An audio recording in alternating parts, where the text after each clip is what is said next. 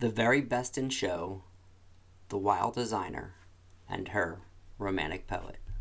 Written by Walter Bound. What's the cost of not pursuing your dream?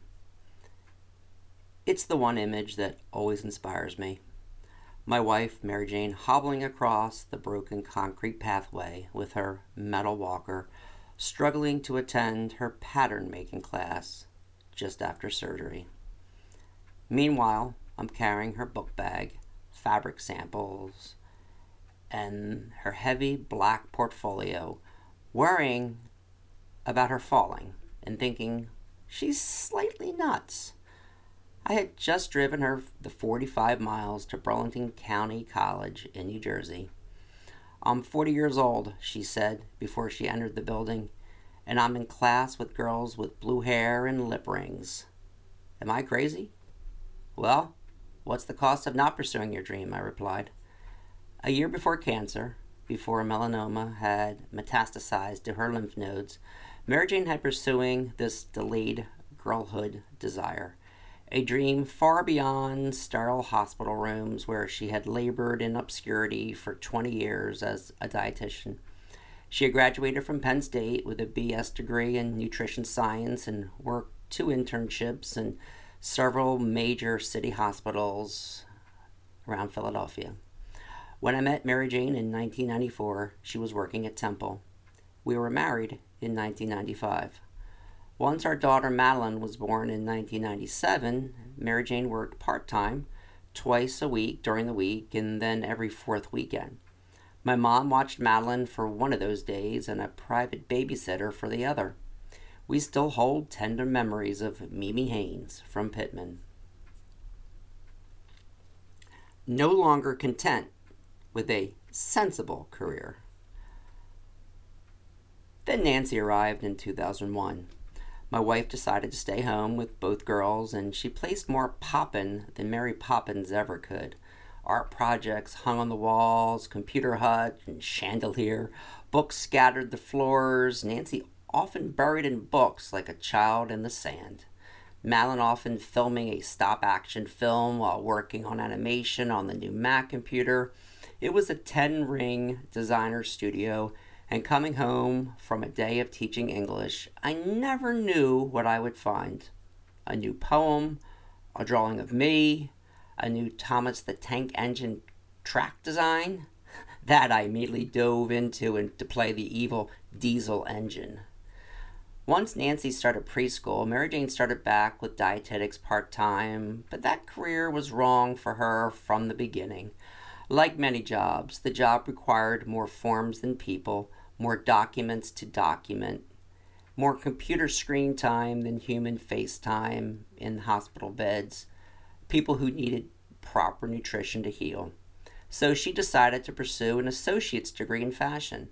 It was, after all, after being an actress, a lifelong passion and a talent that remained dormant in her younger years, like those cicadas. Like many, Mary Jane was persuaded to pick a sensible career. A career that could, you know, perhaps pay the bills month after month because you can't depend on a man. But where the pay barely kept in line with the rate of inflation and where the career felt more like a grind. In order to rise in the ranks, Mary Jane needed to move into management and leave what she was trained to do help people. Isn't this the irony of many professions? Who dreams of life straight from Charlie Chaplin's Modern Times and that famous factory scene? The inner child working in her apartment kitchen. For our wedding in 1995, she embarked on the biggest fashion project of her life. She was 30. She designed her own wedding dress, when I would come over her apartment for dinner, the dress form had a cover over the masterpiece she was creating, much more beautiful than any monster that Frankenstein could muster. But she was still channeling the same enthusiasm and energy as if harnessing the power of sheer willpower. Tickled to once again play with textiles, Mary Jane was back in school for fashion, creating her Romantic Poets collection full of Turkish delight, color, and turbans. Perhaps I encouraged this because I had persuaded her to read Wordsworth in the ruins of Tintern Abbey during our honeymoon in Wales. And for my wedding night gift, she wrote in the love poems of Lord Byron, a gift for me, I know that I am blessed with a rare and beautiful love. Although Byron was a great romantic poet, I know, I hope you know, that you are my favorite. In a way, our two visions entwined. Nothing is going to stop me now. But they seem to unravel with the melanoma diagnosis. The longest and loneliest hour of my life, perhaps our life, was the hour on the New Jersey Turnpike after we found out that the melanoma had spread to her lymph nodes. We gazed ahead in silence, awaiting some wisdom from the asphalt, listening in irony to Aberfeldy, an upbeat Scottish band. She lowered the volume. I don't want to miss class, she said. I have my collection to finish. That's what she was thinking? As I looked back with potential sorrow, she saw a future of promise. I was selfishly picturing raising two young girls, Madeline and Nancy, by myself, along with wondering how I could ever replace such a woman. I was looking backward, cowering in my own ruins, traipsing over our old haunts, reading the poems and the letters, crying over happy photos, gazing at her as if she were already fading from the passenger seat. But while I was dressing for death, she was fashioning her life with renewed vigor and tenacity that shouldn't have surprised me. Does anything surprise me with Mary Jane? Before me, never had anyone been in her corner for support, care, and encouragement. How does one breathe without oxygen? How does one channel such energy with no foundation of a power plant nearby? How does one survive in the wild through sheer will and determination with no models or a global positioning system. Yes, she had the three of us Madeline, Nancy, and her husband, this family, and we were her foundation, but more importantly, she had faith in her abilities to fashion a life of her choosing. A full time student at FIT travels from South Jersey. A week later, while waiting and worrying at Robert Wood Johnson Cancer Center during her second surgery, I promised I would do anything for her. But desperate moment declarations are easy. The difficulty began when she wanted to pursue fashion at the Fashion Institute of Technology in New York City. The drive from southern New Jersey to the Hamilton, New Jersey transit line was over an hour's drive. The train ride into New York Penn Station was another hour, and then a walk of just a sh- few short blocks to FIT. She was a full time student, and some of her younger colleagues were late to class and they were on campus. Talk about grit and determination. And when I meant anything, I secretly and selfishly meant anything that didn't greatly disturb my universe, after all. I loved being home with the girls, as well as uh, after all, I loved her being home with the girls as well as working part time as a dietitian while I taught high school English. I appreciated the roasting turkey and the clean clothes. Also, I had time to tinker with the novel I had been writing for seven years. But how could I object when I saw her so focused and happy, orchestrating a vibrant line of clothes? She was her own Mad Ludwig van Beethoven, creating the masterpiece critical of every flaw, and instead of pounding away at the piano, deaf and determined, Mary Jane was hunched over her baby lock machine, pins in her mouth, eyes trained on the seam, her fingers a centimeter from the thrusting needle, the grinding of gears, her fifth symphony, full of romantic bravado. I am here, dun dun dun dun, listen to me. It was impossible to resist when she won Best in Show and Critics' Choice at the college fashion show. During her time at the Fashion Institute of Technology in New York in pursuit of a textile development and marketing degree, she was up at four in the morning. I would drive Nancy early in the morning, once or twice a week, while still dark, to the school that happened before school. And somehow she still managed to be a full time mom, a caring wife, and a crazy fashion student. She says those times commuting and being busy were thrilling. I just felt exhausted for her. Where did she find the strength and the energy? Sometimes it just takes faith and a ton of support and love. It wasn't easy. Sometimes I felt resentful. Sure. Did I ask for this? After all, I took the kids' dance class, cooked dinner on nights Mary Jane was not home, and largely did the grocery shopping. After teaching, I would help with the homework, applaud the piano practice, and sweep the floor. Meanwhile, the girls have helped out tremendously with the laundry and cleaning, creating what we always hoped a sort of self reliance. Looking back, it made me more connected to my daughters and to the home, and to my overall awe of my wife. And somehow, that novel of mine was finished and a few of my short stories published. Could we both pursue our dreams and have time for each other and our family? Sure. Yes, it just takes more than faith in each other. It takes, as Mary Jane famously announced in our wedding vows, and I proudly repeat here, coordinating our approaches.